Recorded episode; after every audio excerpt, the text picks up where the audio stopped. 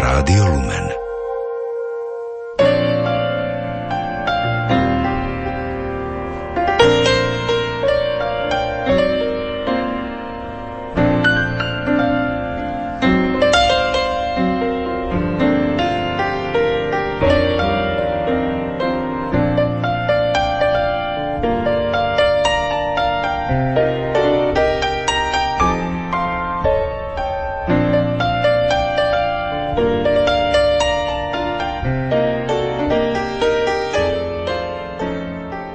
Milí poslucháči, prajeme vám príjemné sobotné popoludnie. Vitajte pri počúvaní literárnej kaviarne.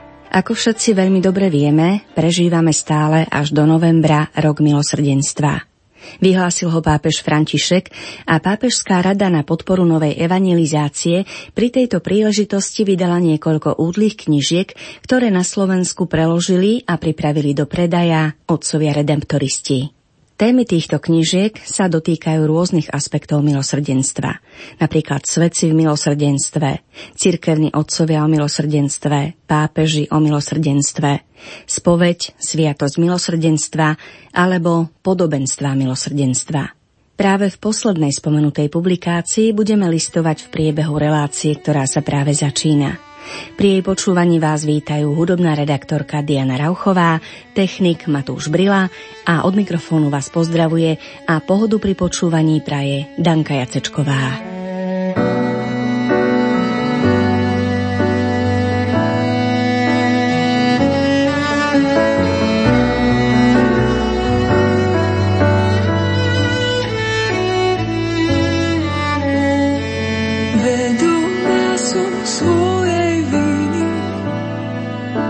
Nech mám pred sebou, prosím, odpust moje viny. Očist ma krvou, túžim tu byť ako ty. Blahoslavený čistého srdca, oni uvidia Boha. Nech ti uleje vylievam na nohy zo slzami na tvári, zmáčajúc vlasy pri tvojich nohách.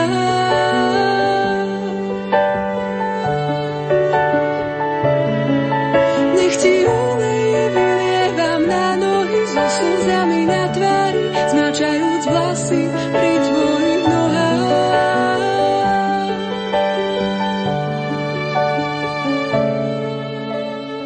Podobenstvo o milosrdnom Samaritánovi je jedným z Ježišových najprovokatívnejších podobenstiev. Práve sa vydal na cestu do Jeruzalema so svojimi učeníkmi. Stretáva sa so znalcom zákona, s ktorým vedie dialog o tom, ako sa stať dedičom večného života. Znalec zákona ho skúšal jednou z najdiskutovanejších otázok tej doby. Ktoré je najdôležitejšie prikázanie zákona, od ktorého závisí večný život? Táto situácia inšpiruje k podobenstvu o milosrdnom Samaritánovi, ktoré rieši nejasný vzťah medzi zákonom a jeho podstatou. Tu vystúpil ktorýsi znalec zákona a povedal, aby ho pokúšal. Učiteľ, čo mám robiť, aby som bol dedičom večného života? Ježiš mu vravel. Čo je napísané v zákone? Ako tam čítaš? On odpovedal, milovať budeš Pána, svojho Boha, z celého svojho srdca, z celej svojej duše, zo všetkých svojich síl a z celej svojej mysle a svojho blížneho ako seba samého. Povedal mu, správne si odpovedal, toto rob a budeš žiť. Ale on sa chcel ospravedlniť, preto sa pýtal Ježiša. A kto je môj blížny? Ježiš povedal. Istý človek zostupoval z Jeruzalema do Jericha a padol do rúk zbojníkov. Tí ho ozbíjali, doráňali, nechali ho polomrtvého a odišli. Náhodou šiel tou cestou istý kňaz a keď ho uvidel, obišiel ho. Takisto aj Levita. Keď prišiel na to miesto a uvidel ho, išiel ďalej. No prišiel k nemu istý cestujúci Samaritán a keď ho uvidel, Bolo mu ho ľúto. Pristúpil k nemu, nalial mu na rany oleja a vína a obviazal mu ich. Vyložil ho na svoje dobytča, zaviezol ho do hostinca a staral sa oň. Na druhý deň vyňal 2 denáre, dal ich hostinskému a povedal: Staraj sa oň, a ak vynaložíš viac, ja ti to zaplatím, keď sa budem vracať. Čo myslíš? Ktorý z tých 3 bol blížnym tomu, čo padol do rúk zbojníkov? On odpovedal: Ten, čo mu preukázal milosrdenstvo. A Ježiš mu povedal: Choď a rob aj ty podobne.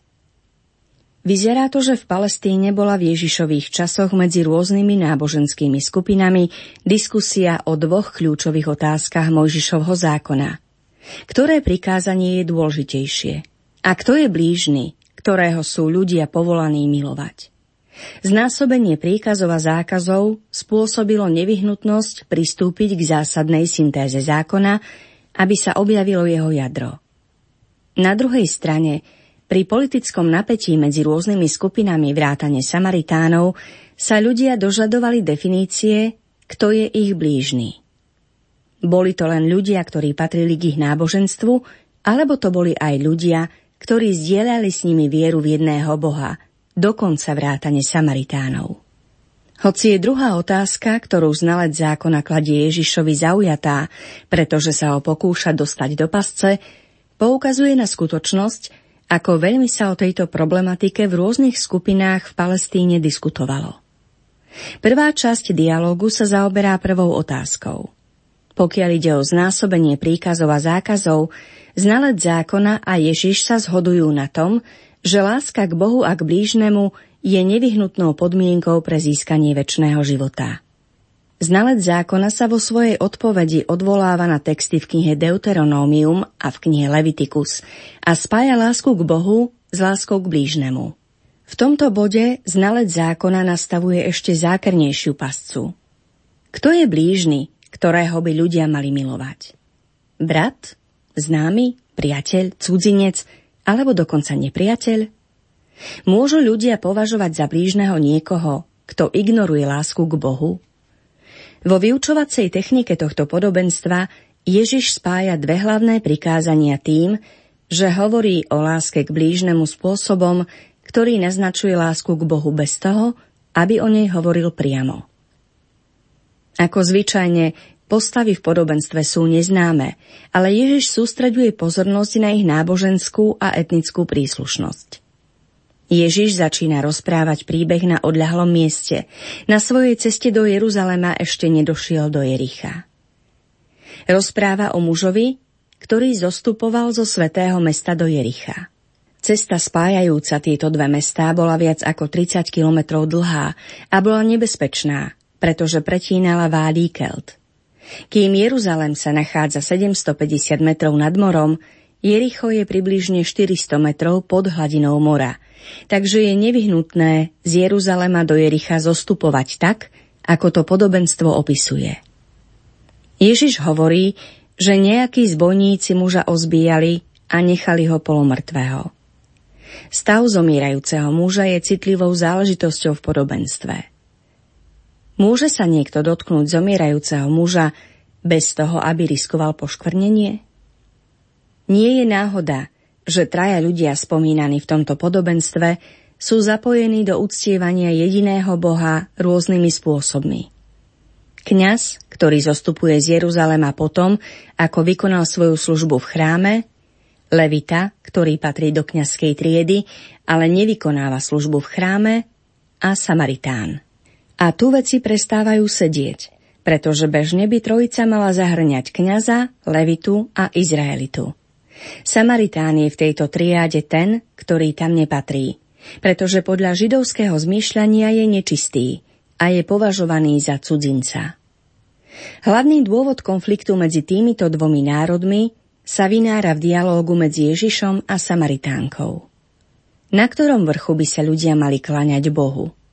Na vrchu v Jeruzaleme alebo na vrchu Garizim, kde sa Samaritáni kláňali Bohu? Podľa Mojžišovho zákona každý, kto sa dotkne mŕtvoly, je týždeň nečistý. Ak sa niekto stane poškvrneným a potom vykonáva rituálny obrad, bude vylúčený z Izraela. Tento predpis platí o to viac pre kňazov a dokonca aj v prípade úmrtia niektorého z ich príbuzných. Takže táto situácia obsahuje už existujúce hranice. Kňaz a levita čelia nutnosti výberu. Buď zachovať zákon rituálnej čistoty, alebo pomôcť zomierajúcemu mužovi.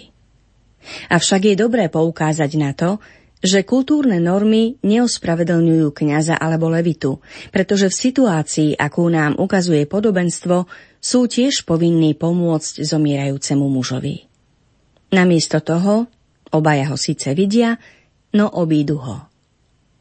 Napokon zbadá zomierajúceho muža Samaritán. Zľutuje sa nad ním a postará sa o ňoho. Takže podobenstvo vytvára nepredstaviteľný kontrast. To, čomu sa kňaz a levita vyhnú, vykonáva Samaritán, ktorý je nepriateľom. Obsah podobenstva začína byť provokatívny, keďže láska k Bohu automaticky nezaručuje lásku k blížnemu. Navyše to, čo by sa očakávalo od tých, ktorí vedia o láske k Bohu viac, teda od kňaza a levitu, je vykonané niekým, kto je definovaný iba svojimi etnickými rozdielnosťami. Zomierajúci muž je zachránený cudzincom. Podobenstvo obsahuje bod obratu, keď uvádza, že Samaritánovi bolo ľúto zomierajúceho muža, takže na konci znalec zákona rozpoznáva, že blížny je ten, kto mu preukázal milosrdenstvo. Stojí za to poznamenať, že slovné spojenie mať zľutovanie, ktoré vyjadruje Samaritánov súcit, pochádza z podstatného mena, ktoré v gréčtine znamená vnútornosti, vrátane srdca. Podľa obvyklého spôsobu myslenia v Ježišových časoch sa ľudské city vyjadrujú celým vnútrom človeka. Samaritán nezostáva iba pri letmom pohľade na zomierajúceho muža, ale zapája svoje najvnútornejšie ja, ktoré uvádza do pohybu možnosť jeho záchrany. Skutočný súcit nie je pocit, ale skutok, ktorého výsledkom je starostlivosť o druhého. Ježiš opisuje pomoc, ktorú Samaritán poskytol polomrtvému mužovi, s dôrazom na konkrétne detaily. Pristúpi k nemu, umýva mu rany, obviaže mu ich, vyloží ho na svoje dobytča, zavezie ho do hostinca a stará sa tam o ne. Potom, čo muž prežije prvú noc, keď hrozí najväčšie nebezpečenstvo úmrtia, Samaritán dáva hostinskému 2 denáre, čo zodpovedá dvojdňovej mzde. Keď odchádza, aby pokračoval vo svojej ceste, uisťuje hostinského, že ak vynaloží viac, ako mu dal, splatí mu to, keď sa bude vracať. Od začiatku do konca nenájdeme žiadne detaily o zomierajúcom mužovi. Nie je opísaný jeho pôvod alebo spoločenské postavenie. Všetká pozornosť je sústredená na toho, kto sa oň stará a platí zaň. Pravý súcit vedie človeka k konaniu dobra v záujme toho, komu pomáha, bez ohľadu na čas a peniaze. Svätý Ambrós to vyjadruje správne. Milosrdenstvo, nie príbuzenstvo, robí niekoho blížnym. Od čias cirkevných otcov sa toto podobenstvo číta ako znázornenie Ježišových ľudských charakteristík. Klement Alexandrijský poznamenáva: Kto nás ľutoval viac ako on? Nás, ktorí sme boli vládcami temnoty, vydaní na smrť s mnohými ranami, strachom, žiadostivosťami, vášňami, podvodmi, rozkošami. Jediným lekárom týchto rán je Ježiš, ktorý vytrháva vášne aj s koreňmi. Vďaka rôznym detailom podobenstva a spomedzi mnohých vecí sa nám v mysli môže vynoriť obraz Ježiša, ktorý sa zastavil a rozprával so Samaritánkou. Hlboký súcit, ktorý je schopný premeniť sa na starostlivosť o trpiaceho, je pre Ježiša typický. Dokonca aj ostatné detaily, ako ten, keď milosrdný Samaritán opúšťa hostinec a vracia sa neskôr, v nás evokujú paralelu s Ježišovým odchodom po jeho vzkriesení a jeho návratom pri jeho druhom príchode. Avšak výklad podobenstva, ukazujúci iba na Ježiša, by bol preň ochudobnením. Čo je povedané o Samaritánovi, platí o Ježišovi a kresťanskom spoločenstve, kde je obetavosť pre blížneho premieňaná na všímavosť a starostlivosť o každého, kto je považovaný za druhého. Preto podobenstvo zobrazuje každodenný život každého z nás a premieňa ho zvnútra. Znalcovi zákona objasňuje, že láska k Bohu nemôže byť oddelená od lásky k blížnemu.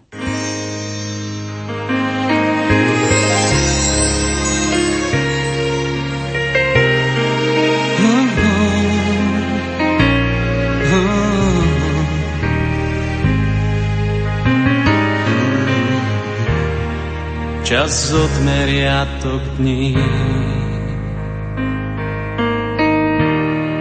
a uletí jak šíp. V duši túžbu mám za tebou ísť, môj dobrý pán a kráľ môj Boh. Svet denne skúša nás a párkrát s každým zatočí.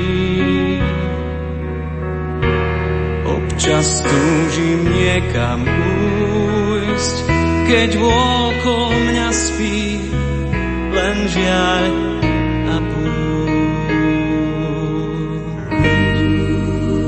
Môžeš so mnou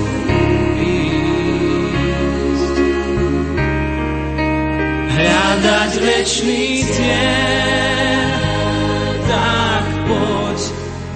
Je tak veľa ciest a márnych vecí, cez more súžení veď nás, cez more prázdnych dní. Nech vieme, kadiali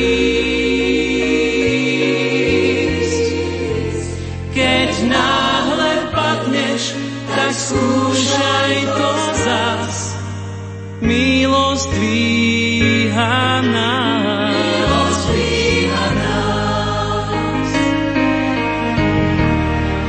Ja viem, že túžbu mám, je stále niekde v nás, Ty priateľ môj,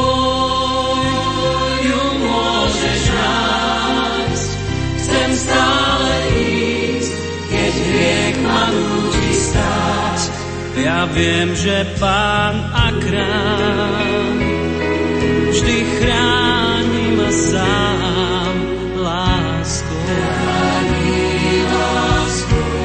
Keď som biedný, dám síl a pár slov, čo chýba, a nie som stratený.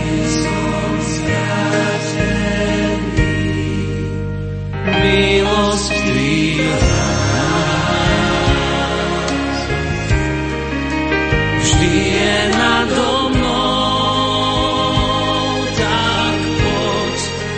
Je tak veľa ciest a márnych vecí, cez more súžení veď nás, cez more prázdnych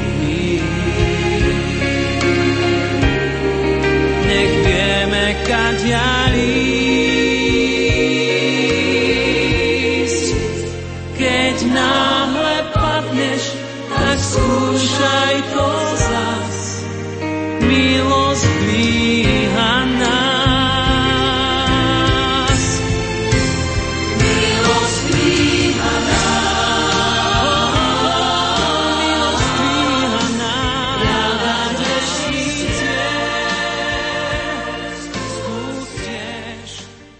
Kto a ako je pred Bohom ospravedlnený?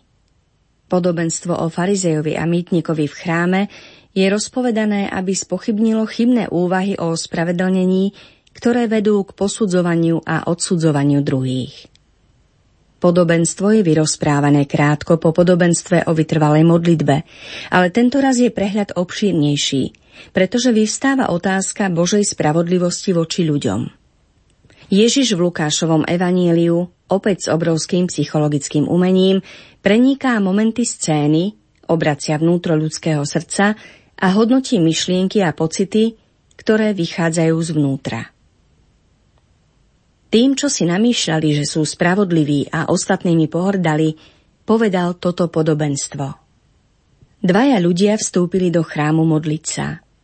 Jeden bol farizej, druhý mýtnik. Farizej sa postavil a takto sa v sebe modlil. Bože, ďakujem ti, že nie som ako ostatní ľudia. Vydierači, nespravodlivci, cudzoložníci, alebo aj ako tento mýtnik. Postím sa 2 razy do týždňa, dávam 10 zo všetkého, čo mám. Mýtnik stál celkom vzadu a neodvážil sa ani oči k nebu zdvihnúť, ale bil sa do prs a hovoril: Bože, buď milostivým nehriešnemu. Hovorím vám, tento odišiel domov ospravedlnený a nie tamten. Lebo každý, kto sa povyšuje, bude ponížený, a kto sa ponižuje, bude povýšený.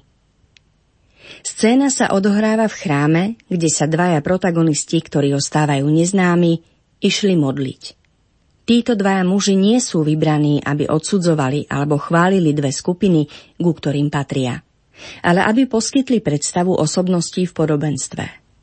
Prvý nemá byť považovaný za významného, pretože patrí k farizejom. Ani druhý nemá byť považovaný za poníženého, pretože je vyberačom daní. Nie je to ich pôvod, ktorý ich robí oslobodeným alebo hriešnikom, ale skôr ich správanie voči Bohu a blížnemu. Miestom tejto scény je chrám v Jeruzaleme. Kým ho Rimania v 70. roku nášho letopočtu nezničili, bol centrom židovských pobožností, medzi inými aj miestom na odčinenie a odpustenie hriechov. Ako zvyčajne, podobenstvo predstavuje trojrozmerný vzťah farizeja, mýtnika a Boha, ku ktorému sa obracajú. Boh je ako tretia osoba triády dôležitý vo vzťahu k dvom mužom, pretože modlitby oboch mužov sa začínajú oslovením Bože. No na záver je ospravedlnený mýtnik, nie farizej. Postoje a modlitby týchto dvoch protagonistov sa odlišujú. Obaja sa obracajú na toho istého Boha, ale majú protichodné predstavy a postoje. Farizej sa modlí postojačky, kým mýtnik nemá ani dostatok odvahy, aby pozdvihol oči k nebu a bije sa do prs. Obsah ich modlitieb je ešte odlišnejší. V gréckom jazyku evanília farizej používa 29 slov, kým mýtnik povie iba 6. Farizej ďakuje Bohu, že nie je ako ostatní ľudia, ktorí sú vydierači, nespravodlivci, cudzoložníci, alebo ako mýtnik, ktorý sa modlí v náležitej vzdialenosti. Irónia farizejovej modlitby je prenikavá a ostrá. Nevymenúva ostatných, aby ich zveril Pánovi, ale aby nimi pohordal a odsudzoval ich tak ako ostatní ľudia, ktorým Ježiš adresuje posolstvo. Tí, ktorí sa považujú za spravodlivých a súdia ostatných. V momente, keď sa farizej považuje za človeka bez hriechu, pácha jeden z najvážnejších hriechov. Nahrádza Boha sebou, aby odsúdil svojho blížneho. Nehanebne spomína svoje nadmerné dodržiavanie zákona. Podľa knihy Levitikus postiť sa je povinné v deň zmierenia. Farizej v podobenstve sa postí 2 razy do týždňa. Dodržiava pravidlá, ktoré zakazujú jesť nečisté jedlo, napríklad bravčovinu, a platí 10 zo všetkého, čo nadobudne. Je dokonalým príkladom človeka, ktorý sa pred Bohom vyvyšuje. Mýtnik s kajúcim postojom povie iba: Bože, buď milostivým nehriešnemu.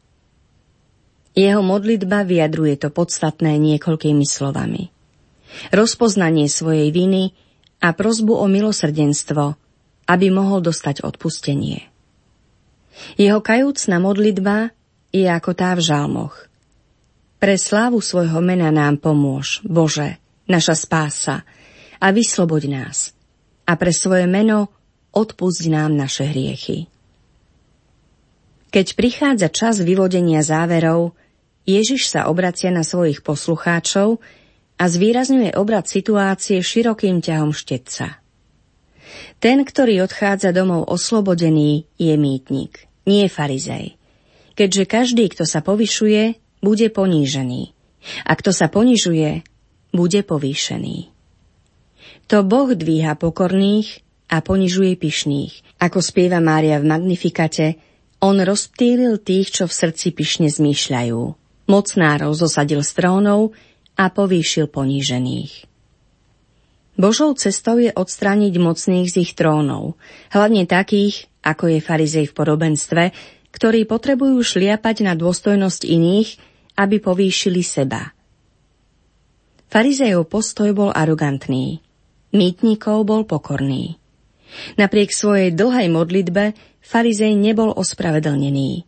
Zatiaľ čo mýtnikova stručná modlitba je preňho postačujúca, aby odišiel domov ospravedlnený.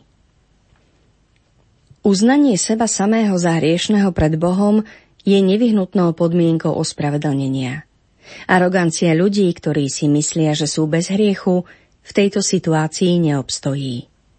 Na nešťastie, v súčasnosti je ospravedlnenie jedným zo slov, ktoré je najnáchylnejšie k dvojzmyselnosti. V bežnom jazyku je to ekvivalent pre nájdenie dôvodu ospravedlňujúceho vinu. V pracovnom prostredí ľudia potrebujú ospravedlniť navrhované zmeny. Slová spravodlivosť a zmierenie sa tiež stali dvojzmyselnými. Spravodlivosť sa často berie ako forma odmeny, kde je dobro vyhradené pre tých, ktorí konajú dobro, a zlo pre tých, ktorí konajú zlo. A zmierenie sa chápe ako výsledok obnoveného mieru medzi ľuďmi, ktorí mali konflikt. Toto podobenstvo vyjadruje inú predstavu spravodlivosti, ospravedlnenia a zmierenia. To, čo majú tieto tri slová spoločné, sa odzrkadľuje v milosti, ktorú Boh priznáva mýtnikovi, nie farizejovi. Na rozdiel od muža, ktorý sám seba ospravedlňuje, ten druhý čaká na milosť ospravedlnenia od Pána. Je nutné urobiť isté rozlíšenia ohľadne tohto prvenstva milosti, inak by podobenstvo mohlo byť nepochopené a zneužívané. Milosť neprichádza ako výsledok hriechu. Je chybou myslieť si, že je nevyhnutné zhrešiť, aby sme získali spravodlivosť a zmierenie s Bohom, alebo že ten, kto viac hreší, viac prijíma Božiu milosť. Ak by išlo o tento prípad, naše zmýšľanie by nebolo veľmi odlišné od farizejovho. Znamenalo by to, že milosť je podmienená hriechom, tak ako zásluhou. Avšak milosť ospravedlnenia je vždy slobodne dávaná a presahuje akýkoľvek ľudský skutok, dobrý či zlý. Koncept prvenstva milosti viedol k mylnému chápaniu, že je nevyhnutné konať zlo alebo nedodržiavať zákon, aby bola prijatá výhoda milosti. V liste Rimanom Pavol reaguje proti tomuto druhu skreslenia a zdôrazňuje, že milosť vo svojej hojnosti preteká nie preto, že je úmerná hriechu, ale pretože ľudia sú ospravedlnení v Kristovi iba milosťou. A tak ospravedlnení z viery žijeme v pokoji s Bohom skrze nášho Pána Ježiša Krista. Skrze neho máme vierou prístup k tej milosti, v ktorej zotrvávame. Záverečným nesprávnym chápaním je spôsob, akým sa Božie ospravedlnenie uskutočňuje. Vo všeobecnosti si ľudia myslia, že Boh musí najprv uplatniť spravodlivosť a potom hriešnika ospravedlniť. Predstavou je, že v rámci férovosti Boh najprv dáva ľuďom to, čo si zasluhujú, a potom ich ospravedlňuje. Toto však nevystihuje správne hlavnú skutočnosť Božej spravodlivosti a to, že Boh je spravodlivý vo chvíli, keď ospravedlňuje hriešnika. Podobenstvo vrhá svetlo na túto skutočnosť. Ospravedlnenie je udelené mýtnikovi, ale neprichádza až potom, ako mýtnik dostane to, čo si zasluhuje. Ak by išlo o tento prípad, farizej by bol čiastočne ospravedlnený, pretože je horlivým uskutočňovateľom zákona. Naopak, neexistuje nejaký prázdny priestor medzi Božou spravodlivosťou a ospravedlnením hriešnika. Boh je spravodlivý, keď ospravedlňuje hriešnika. Napokon, hlavný dôsledok ospravedlnenia je významný. Zmierenie sa s Bohom pre nový a neočakávaný vzťah. Ospravedlnenie je slobodný čin z Božej strany a mýtnikovo ospravedlnenie siaha za hranice akýchkoľvek očakávaní. Toto zmierenie však nekorešponduje s obnovením mieru medzi dvoma ľuďmi, ktorí sú na tej istej úrovni. Celý paradox zmierenia v Kristovi je ten, že vo všeobecnosti ten, kto sa mýlil, to musí napraviť a požiadať o zmierenie toho, kto mal pravdu. Veď v Kristovi Boh zmieril svet so sebou a nepočítal ľuďom ich hriechy. A nám odovzdal slovo zmierenia. Farizej nejde domov ospravedlnený, pretože jeho dobré skutky mu nebránia v tom, aby súdil druhých. Kým mýtnik, ktorý sa vyhýba súdeniu kohokoľvek, je ospravedlnený. Starý a nový zákon je naplnený spravodlivosťou, ktorá odhaľuje milosrdnú tvár Boha bez akéhokoľvek pomýlenia si dobrého so zlým, či presnejšie premieňania zla na dobro. Toto podobenstvo nás učí, že by sme sa mali nechať dotknúť Kristovou láskou. Pohoršenie, ktoré Ježiš vyvoláva u tých, ktorí si myslia, že sú ospravedlnení, sa stáva ešte intenzívnejším skrze pohoršenie kríža. Toho, ktorý nepoznal hriech, za nás urobili hriechom, aby sme sa v ňom stali Božou spravodlivosťou. Na kríži sa Ježiš stal hriechom, aby sa Božia spravodlivosť mohla dotknúť každého, aby priviedla každého človeka k správnemu vzťahu so sebou. Ak ste v duchu chudobní, netúžite po márnostiach, Otec raz odplatí, čo svetu ponúka v cnostiach. Otvoria brány kráľovstva, čo vám patrí, veď Pán hovorí. Ste blahoslavení.